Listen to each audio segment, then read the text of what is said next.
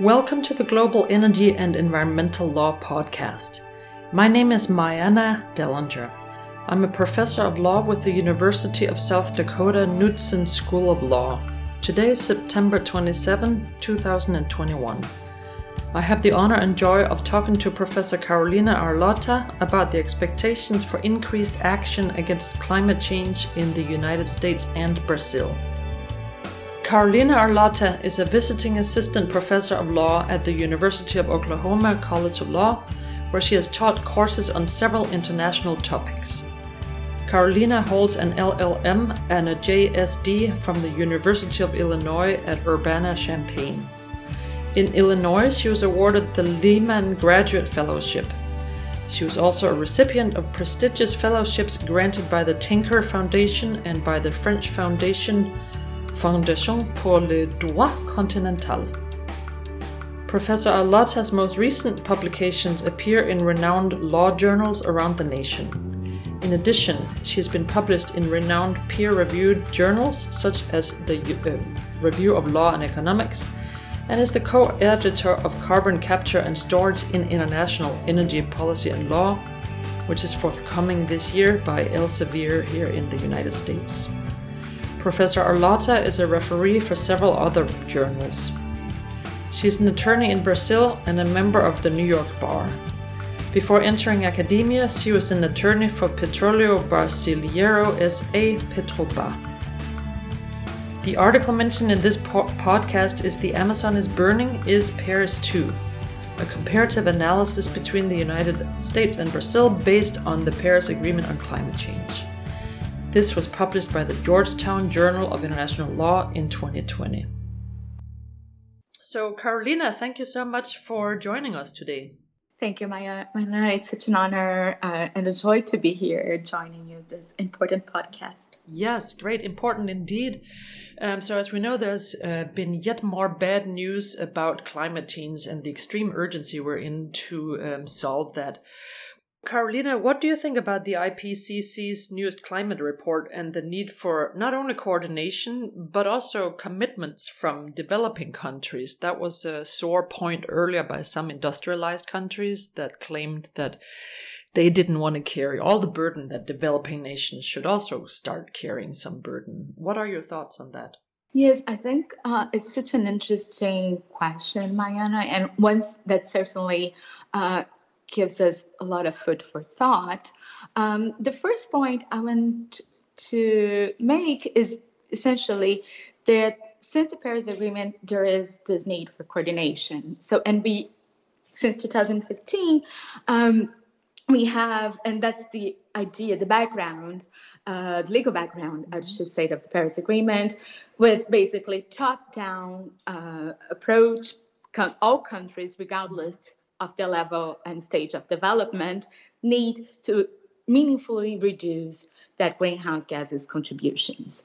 Uh, but also in the Paris Agreement framework, we have the um, national determined contributions as specifically a feature of bottom-up uh, commitment um, that obviously needs developed and developing countries need to commit to meaningful reduction. And it was obviously a compromise in the sense that um, the international actors did not agree on a particular target. Let's say all countries will reduce that uh, greenhouse gas emissions by five percent, ten percent, uh, fifteen percent or whatever uh, target, because they knew that would, wouldn't be palatable enough mm-hmm. for uh, developing countries. Mm-hmm. So um, I think, of course, a lot uh, has occurred since Um, the approval of the Paris Agreement um, in the U S specifically with this flip-flop. The, the U S was in major, under the Obama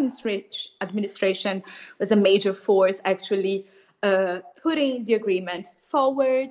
Uh, then the previous administration actually withdrew from the Paris Agreement.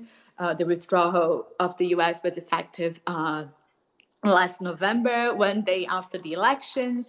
And then uh, this February, uh, the U S actually rejoined the mm-hmm. Paris Agreement. Mm-hmm. And I think it's important to have uh, two main issues um, to your question. The first one is, uh, what is uh, the weight of the U S in this, like coordinating this action? And I think it's a huge weight. It is significant.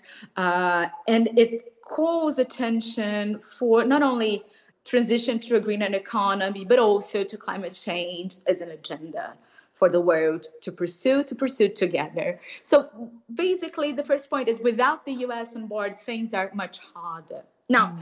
that does not mean to say that with the U S on board, problem solved. No, it's a good start, it's a, you know, the right foot forward. But again, there are hurdles, as you mentioned uh, in your important question specifically, when it comes to developing countries.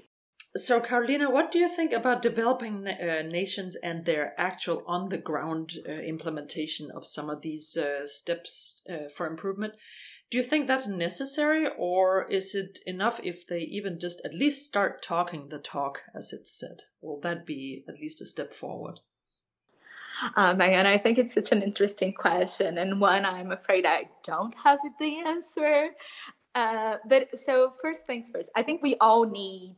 Um, as mentioned in your question, uh, those actions, we need action, right? So the message must be clear. We need developed and developing countries on board. We need the path towards uh, meaningful greenhouse gas reductions. Now, that said, uh, we need some diplomatic uh, goodwill or political capital, if you will, uh, from uh, developing countries to at least, as you mentioned, talk the talk, mm-hmm. right? Mm-hmm. So the more, and again, international law in general is based on peer pressure, right? Mm-hmm. So the more we have countries aligned with the message, that uh, will bring progress. Now, of course, uh, one thing is to talk the talk, the other thing is to walk the walk. Mm-hmm. Now, I am hopeful that uh, the talking part will be achieved, uh, might not be as we wanted when it comes to China, when it comes, comes to India, or specifically about my country, Brazil. Mm-hmm. But I'm hopeful that there will be an agreement. Uh, because we've seen in the past, I think uh, earlier this year when we Biden uh, actually coordinate uh, the climate summit in the U S, uh, countries, uh, for instance, Brazil, um, President uh, Bolsonaro's President Bolsonaro actually uh, agreed to, again, at least talk the talk. So I think that signals not only the importance of the U S in uh, coordinating this meaningful reduction, uh, but also that developing countries are aware of that there will be consequences mm-hmm. should yeah. they not be uh, yeah. in line with yes. that and, approach. And hopefully that might also work to motivate industrialized countries more, so that if, and I don't mean to sound derogatory either, but so that if even quote unquote developing nations are promising action, then we really ought to take even more action and move forward. Do you see it like yes. that also? Most definitely, I agree mm-hmm. with you. And to that point, I think uh, to the even developing nations, is, I think it's really important, as you mentioned, because uh, there is one of the arguments of developing nations to not be that willing to commit in general is uh, historical contributions, right? Mm-hmm. This ongoing claim that, well, we are we reached this saturation point because Um, the developed nations have been polluting significantly more than us. We just, you know, we, we basically arrived late in this mm-hmm. race. Um, so I think uh, you were right on point when you mentioned. Yeah, good, good. Um, so you're mentioning uh, future agreements. Can you talk a little bit about the upcoming COP twenty-six in Glasgow, Glasgow this November, only about a month, a little more than a month away? What do you think is going to happen? What do you see as some crucial musts, and uh, what issues might be able to wait a little bit longer? Um, I think uh, there are reasons to be hopeful. Specifically, the agenda is for countries to actually implement the so-called market-based mechanisms of the Paris Agreement. And I think that will be really interesting to see if they uh, can reach an agreement in terms of how it will be um, effective, uh, not only implemented, but how effective the agreements can be. I think that it's a major point in the agenda.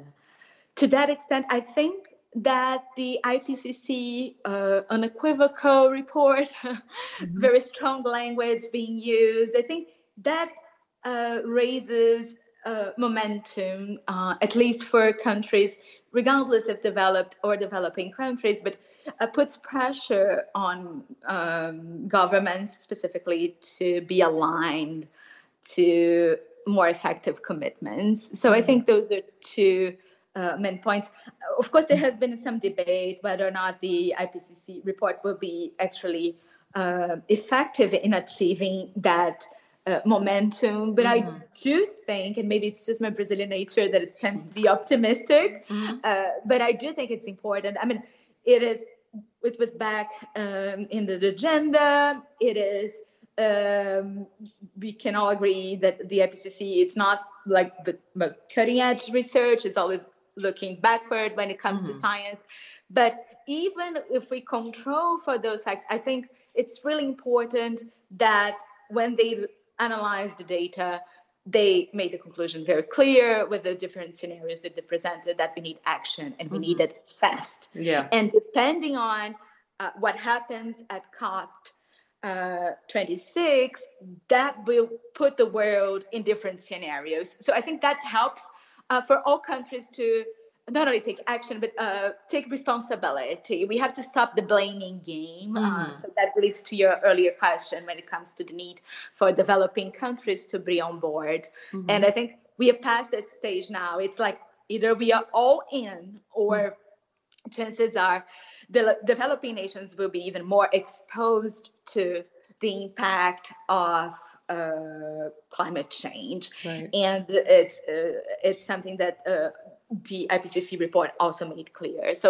if we think about incentives, um, there is also a particular incentive that we want to, that may play a role for nations to uh, gather uh, political force and bringing more um, meaningful reductions yeah. when it comes to greenhouse gases. Let's hope, because as you said, it really is urgent. And I think uh, most people around the world, or I don't know if most, but certainly more people around the world mm-hmm. realize that now than even just a few years ago. Um, yeah, so that sounds good. So, uh, Carolina, you mentioned the fact that you're uh, f- you're from Brazil, and you wrote a really interesting article in the Georgetown Journal of Environmental Law, and we'll create a link to that on the website. Um, for this podcast. In that uh, article called The Amazon is Burning, Is Paris two, you compared uh, the different uh, approaches taken by the United States and Brazil uh, based on the Paris Agreement. And can you talk about that a little bit? Uh, what are those different approaches taken between the two countries? Yes, thank you, Myanna, for bringing my article. I really appreciate uh, that you enjoyed the paper. Um, mm-hmm. So it was um, so there, the article um, tackles two main issues. The first main issue is deregulatory actions, right? We have President Trump very keen to, um, let's say, withdraw from the Paris Agreement and implement overall um, deregulation when it comes to environmental slash climate matters in general in the U S. Mm-hmm. Um, and President Bolsonaro in Brazil uh, actually Uh, had a similar discourse um, and uh, fell in line with uh, trying to so many deregulatory actions. Now, the difference uh, became, in the case of Brazil, uh, how courts, because the environment is protected in uh, the Brazilian constitution, uh, basically courts had more leeway. They had, were not only more willing to hear the cases, but also uh, to side against the administration. Now, that said, it's not to say that uh, judges in the U S would not uh, rule against Trump. They did. We had uh, so many uh, federal judges uh, nominated and appointed by uh, Republican presidents that actually uh, were against um, so many uh, deregulatory actions from Trump. Uh, and even when it comes to the Paris Agreement itself, there were members uh, of the Trump administration, uh, Rex Tillerson most famously, that were against it withdrawal in the first place. Mm-hmm. So we, we've seen not only from courts, but also from um, the administrative actors uh, attached to each of the presidents um, being, uh, if not vocal, but at least uh, being uh, opponents of such actions. Mm-hmm. Um, so the paper uh, compares and contrasts the domestic actions and also the international actions. Of course, uh, Bolsonaro did not um, make Brazil withdraw from the Paris Agreement. Brazil is a member, uh, but uh, we've seen his policies that were supposed to be implementing the Paris Agreement. Actually, his stop, uh, of course, the pandemic also hit that hard, but mm-hmm. uh, stop the monitoring, uh, stop investing in environmental protection. He also uh, condensed so many environmental agencies in a single umbrella. So mm. there was a lot of uh, meaningful actions to ultimately uh, jeopardize, that ultimately jeopardized uh, environmental protection in my country. And mm. not only an environment here being broadly defined, including uh, indigenous populations. So oh, interesting. Um, I think that's something that sometimes um, goes uh, unnoticed yes. uh, in our conversations. And I think uh, this is also another reason that why I'm so grateful to uh, be participating, to join you in such podcasts, because I think that hopefully we raise awareness about these issues, uh, at least, you know, provoke uh, discussion. Yes, let's hope so. And you know what, uh, a lot of people, you're right, uh, don't know that. I didn't know that. But what I think is uh, commonly known is the fact that, you know, I think some people here think Brazil is almost hopeless. You know, they burn their rainforest and, you know, there's beef issues. And, you know, it just mm-hmm. seems like, you know, everyone is looking to Brazil and loving the rainforest. And, you know, we need them, obviously. But at the same okay. time, the individual country is not doing enough to protect them. And at the same time, you mentioned the fact to me that the Brazilian constitution has several clauses protecting the environment, including now we learn the, you know, tribal people, indigenous people. So is that, is the constitution just a, a big uh, paper lion that uh, people don't really live up to? Or what's going on with this dichotomy between the constitution and what actually happens out there with the rainforests, for example?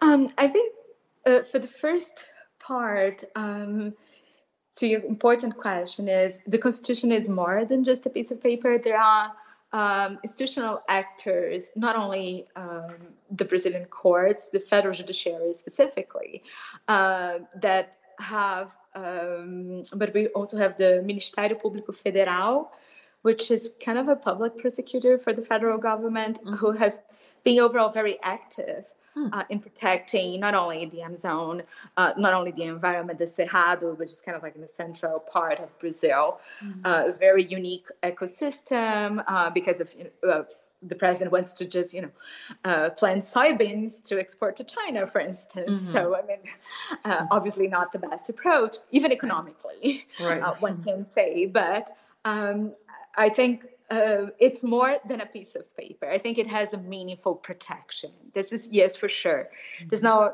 n- no controversy on that. Mm-hmm. And and the judges have tenure, they're protected, and they act accordingly. Now, that said, um, if we have fires in the Amazon and the, it's up to the executive to help, or if it's up to the executive to enforce protections, that's where it's uh, obviously...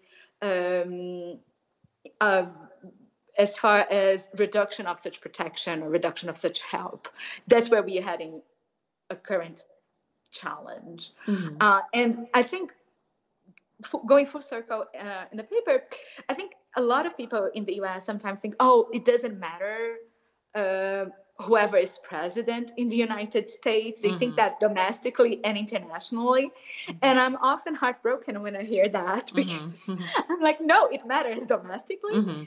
And it matters significantly if you're thinking about, about foreign policies. Yes. And the fact that we had President Trump and we have Bolsonaro mimicking um, Trump's actions, mm-hmm. uh, not only mimicking his speech, but his actions, I think it's telling. Mm-hmm. Uh, it's a, it's a, a terrible example yeah. uh, in terms of the importance, once again, of the United States, um, in terms of setting agenda, in terms of, of also of setting what can be approached and discussed, and basically uh, what countries should be aiming at. Mm-hmm. Um, and I think that brings the U S, uh, quote unquote, if nothing else, more responsibility in mm-hmm. terms of how it it frames uh, their own domestic environmental policy. Um, so even, I'm not talking about withdrawal of the Paris Agreement, I'm talking internally, if you're right. thinking about investing in coal as opposed to in transition to a green economy, you are authorizing that other, specifically developing nations in general, um, would pursue a more, uh, a less, uh, I would say, uh, climate conscious package of policies. Mm-hmm. And I think this is important. Yes. We need to have this conversation going. We cannot be tired. I know for people like you right. and the students, for sure. I mean, yeah. you're tired of having this conversation. But, you know, being mm-hmm. in Oklahoma, I can tell you, mm-hmm. we need more. Yes, yes, for sure. We need much more. We need full power. And again, it's it's urgent. It's yes. a pressing issue. And, uh, and as far as uh, something mentioned in the paper, and I think it's also important when we, we are talking about comparative analysis, mm-hmm. is the fact that uh, we know that it would be difficult to amend the U S Constitution to mm-hmm. include a right to a healthy environment, for instance. Um, and we can say that there is a general protection. We do have state constitutions now acknowledging that mm-hmm. there is a, such a right. Uh, but we understand that transaction costs for amending the U S Constitution is obviously uh, a very high. Yeah. That said, a, a particular insight from the article, and that brings, uh, that builds on comparative uh, law literature, is the fact that, well, uh, when it's so difficult to amend the text of a constitution, um, it's actually up to courts to, quote unquote, update the constitutional text. And mm-hmm. one issue that can do the encouraging such updating is withstanding. Mm-hmm. And when we think about environmental law in general, not just climate change, but environmental law in general, we know standing requirements like injury in fact, I mean, they are so restrict, restrictive mm-hmm. in the mm-hmm. U S, and they are also uh, changed depending on uh, the composition of a given court. Mm-hmm. So I think that particular insight is when it comes to modernizing a constitutional text. I mm-hmm. think that's one that we uh, should be aware of and should be, you know, spreading the word. Yeah. Uh, in a sense that, well, if standing is uh, one way that we can modernize uh, constitutional texts, then instead of the presumption should be from that perspective, instead of being restrictive when it comes to standing, it should be to be more flexible. Mm-hmm. Um, and of course, I understand that the more litigation, litigation does not ensure environmental protection or climate action for sure. But I think uh, it also, uh, in case, it's almost like in case of doubt, or if there's a conflict, mm-hmm. then we should be leaning at a more flexible standing requirements than Uh, restrictive. Y- yes, um, and I would uh, agree with that. Certainly, when it comes to um, environmental issues, also under uh, the Rio declarations, ironically, it, it wasn't Rio, but mm-hmm. the Article fifteen mm-hmm. of the precautionary principle, proceed with precaution when you're not sure about the long-term scientific uh, results of something, as would seem to be relevant here. But U S courts, though, is, you know, certainly the Supreme Court seems to be getting more and more conservative and more and more risk. Restrictive. Mm-hmm. So, so that's an interesting point, because at the same time, also hoping for a constitutional amendment in this country to the U S Constitution seems hopelessly difficult. And then the mm-hmm. courts are becoming more and more restrictive in, you know, seen from just the standing point of view. And you mentioned someplace that only five American court cases have even mentioned the Paris Agreement.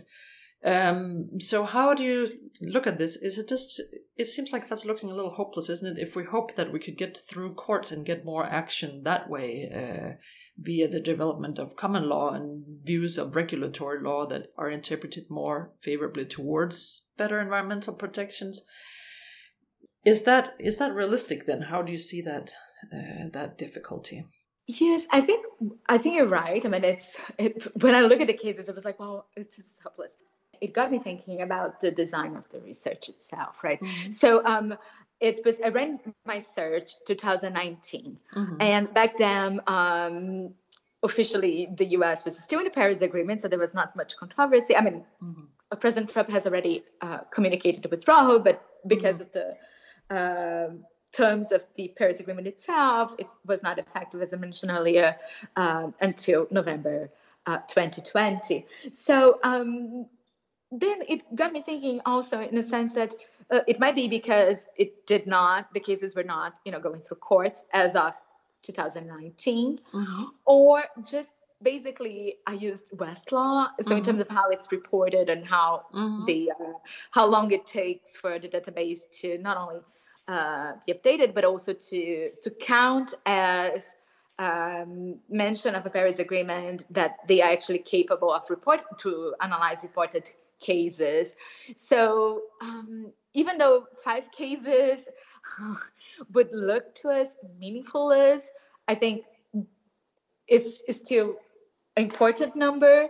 It doesn't mean that it's the definitive number on the topic, first and second. I, I think so many issues that were litigated within climate change policies did not mention the Paris Agreement itself. Right. And so I was actually wondering, Uh, you mentioned the fact that in those ca- uh, very few cases in this country have men- court cases rather in this country have mentioned the Paris Agreement itself. Mm-hmm. And I was wondering if it might be, I think there might be more, but they just have not mentioned the Paris Agreement for the fear of uh, citing to international law that some attorneys and share with some judges, you know, the fear of of upsetting dualists that see international law as something uh, different from our law and a whole separate body of law, whereas mm-hmm. others might see international law under monist uh, principle as still the law and still binding.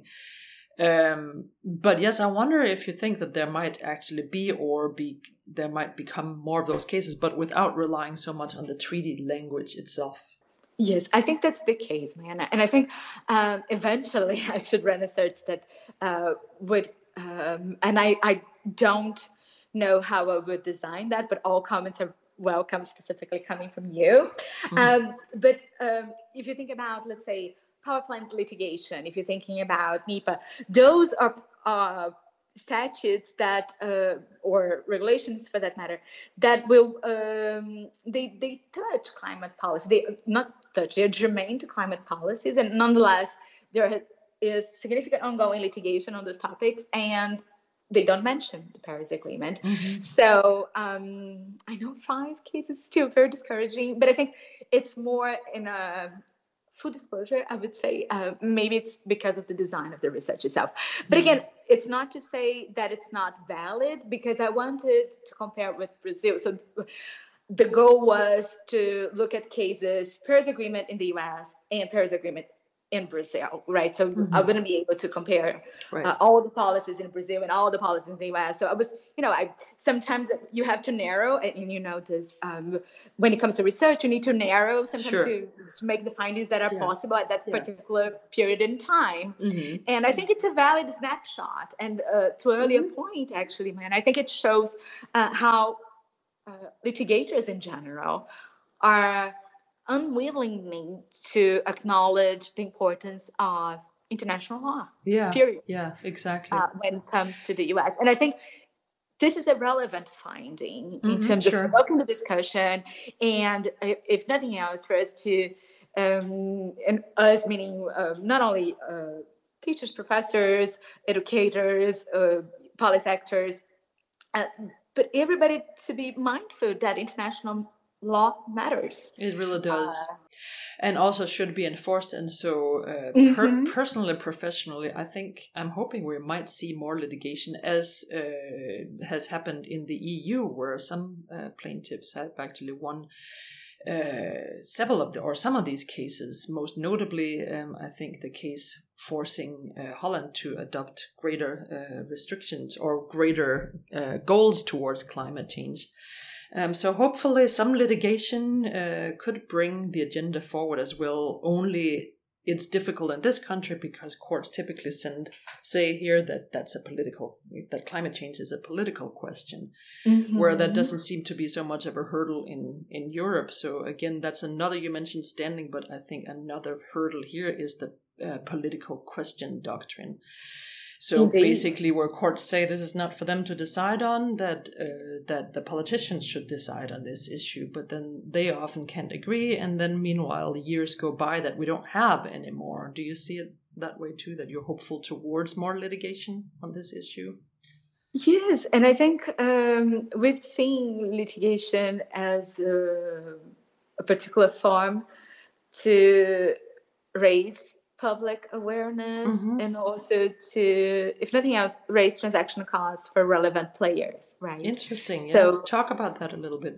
Not only if you're thinking about, let's say, uh, you gave the Dutch example, it immediately crossed my mind uh, that it was also um, Dutch that, um, courts that uh, basically gave this uh, earlier decision against Shell mm-hmm. uh, for climate damage. So mm-hmm. I think it's really important because uh, they know, and they know for a while now, that um, oil exploration um, obviously releases greenhouse gases. Mm-hmm. Um, they know that that product is um, basically uh, causing damage, mm-hmm. global damage. Mm-hmm. Um, and we need domestic courts to Um, not only starting, obviously they won't start uh, any litigation, but to be aware that, well, this precedent globally, so they can, uh, they wouldn't be reinventing the wheel. And of course, right. different jurisdictions have different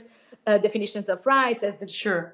Brazilian versus U S uh, comparison, constitutional comparison uh, brought to mind. But uh, I think the fact that you're not being the first Uh, it mm-hmm. helps. Mm-hmm. It's it's not that you're it's basically far-fetched. I think right. it, it it really um, keeps pushing not only the subject but also action. We need action, and if uh, we're starting to see a lot of um, talk about mandatory disclosure when it comes to climate damage, for instance. Mm-hmm. Mm-hmm. Uh, and you mentioned European, for example, and I think it's. Uh, Spot on. Also, if you think about mandatory disclosure, let's say uh, the European Central Bank with Christine Lagarde versus uh, the Fed here, that you know basically is collecting data now, and it's like asking the public uh, and of course market um, to lean in. Uh, versus in Europe, there's, I mean, they assume climate change. It's not a political issue, like the so it's much easier to act because you don't have to. Uh, carry that extra weight of defining that the scientific evidence is there is an unequivocal, again, I P C C report. We keep going back to it. To it. Right. But uh, I think that uh, it speaks, it, and of course, being um, compared to, we know, we're not saying that one particular jurisdiction is doing this better or worse, but we're saying different approaches. Uh, and when we think about meaningful action, there are approaches that are proving more effective than the others. And I think mm-hmm. that's where comparative law also brings this mm-hmm. kind of like disruptive nature yes. up for, if, if nothing else, to discuss the policy, to approach yes. the policy. Yeah. Policy. So I'm hopeful. And even as even if court cases aren't won by plaintiffs, uh, maybe even just bringing, like you said, the court cases themselves would have some value in in hopefully then forcing politicians to think about it, or forcing, you know, different sectors of society to think about it, that it's at the point where litigation is even brought at a fairly large scale on this issue. And again, not only here, but overseas. So yes, uh, hopefully we'll see some more action uh, in that front too, to bring forward the agenda. Um, so one other thing um, that I thought was interesting, to go back to your Brazilian examples, I noticed you said that uh, Brazil's emissions are not considered difficult to abate, as more than half of the carbon emissions in Brazil are produced by deforestation. Um, so that's interesting, because I think in this country we think that the climate change is almost hopeless because we rely on our cars and airplanes and air conditioning and heating and whatnot. Um, but so in Brazil, actually talk about that, it's seen as a relatively easy problem, perhaps, to, to overcome. apart from the deforest, or that it is mainly a deforestation yes, issue. Yes, because uh, it speaks also because in Brazil we have a significant percentage of our energy. I mean, full disclosure here, uh, we have an energy crisis in the horizon pretty soon uh, mm-hmm. because our our uh, reservoirs are below what they should be at, the level they should be at. To, you know, we are, we are now it's mm-hmm. springtime there. It's unclear that they will recover for the summer. But uh, going back to your point, a lot mm-hmm. of it, uh, our energetic sources, if you will, come a lot from um, hydraulic power. And I think, mm-hmm. I mean, of course, there are there is damage if you're building uh, and relying so much on uh, such sources, but uh, they are n- not uh, greenhouse gases emitters. It, I would say they are not important greenhouse gas emitters. That does not mean that does not uh, cause uh, damage to the environment, right? Uh, but I think that's why Brazilian, um, I would say, um, emissions are not uh, that hard to abate. I would say emphasis on that. Um, But, mm-hmm. Um, mm-hmm. and again, we also have nuclear energy in, um, in places that are perhaps not, uh, wouldn't be advisable to build nowadays. For instance, we have Angra dos Reis, which is in very close to my own city in Rio. Uh, and it's unclear that, well, if you're in Germany, obviously you have to phase out your nuclear energy from the power versus, mm-hmm. you know, in France, so it's okay. It's still mm-hmm. kind of like sort of greenhouse gas wise, mm. it's clean, quote unquote. So again, mm. um, there's no, I think the discussion, and I think that's why I'm also uh, thankful for your question on that, is that there's no one size fits all, right? Um, when it comes to energy sources, specifically to this transition towards a greener economy. But there is one requirement, is that countries do need um, to Take, it's no longer an invitation to take this mandate uh, to implement such policy fast. Mm-hmm. Um, so mm-hmm. um, I think the Brazilian example, uh, as you mentioned, uh, based on the paper, um, it's one that it's with a particular pol- policy agenda, uh, ch- some policy agenda changes, it's easier to implement. Uh, of course, we need investment to achieve such implementation, uh, but it's um, I think it's a relevant comparison when you make it with the U S on that note. Yeah, and moving beyond maybe uh, human, uh, some of the uh, the uh, technologies that do not create very much uh, uh, C O two or very many greenhouse gases, but that have other problems mm-hmm. such as nuclear power, because nobody wants the waste really, or the hydroelectric plants that uh, we're uh, decommissioning, or at least talking about decommissioning in the Pacific Northwest because of the salmon problem. So it seems like we need, we truly have come to the point where we really need to think uh, about what to do to get beyond even those technologies. So a big step forward, it seems like, needs to be taken. Yes. Yes, I totally agree. And I think also when you mentioned technologies, so um, that brought me t- to think about carbon capture and storage, um, that um, depending mm-hmm. on who you're reading, people say, well, this is like truly the best solution because we can remove the greenhouse gas, specifically, of course, carbon dioxide, and we can store or, or we can capture and store for twenty years or so, and that won't be released to the atmosphere. Yes, mm-hmm. uh, but the thing is, if you engage in an uploading activity, um, you won't be storage, capturing and storing one hundred percent of it, right? Like the best, like the most right. um, plants that are using it used to be subject with at least ten percent out there. So, and ten percent of a lot is a mm-hmm. lot. So we, I mean, yes, you're so right. This yes. notion that, well, technology will come and will cure, will be, you know, this panacea, I think we need to be uh, aware that it's, you know, it's twenty twenty-one. We are in a pandemic world mm-hmm. scenario. We're in several pandemics, yeah, and one of them might be seen to be climate change, exactly. which also is a global killer, exactly. right? I mean, we've seen how scared people have become, yeah, because of the COVID, but climate change is, is very much a yeah. killer in and of itself, and will be more so in the future. Mm-hmm. Wow. Well, Carolina, great, uh, great views on all these issues. I'm uh, excited to follow what Brazil is doing in the future, and I'm sure the listeners will be too. It'll be exciting too to see uh, what happens at C O P twenty-six in Glasgow, and maybe we can come back and, and debrief our thoughts. I will after be delighted, Myanna. Again, thank you so much for such a distinguished invitation. My pleasure to joining you, and I look forward. Oh, thank to, you so much. Uh, another round. Thank you. Yes, thank you so much. This was an episode of the Global Energy and Environmental Law Podcast. My name is Myanna Dellinger. Today, I talked to Professor Carolina Arlota of the College of Law of the University of Oklahoma. Thank you for listening.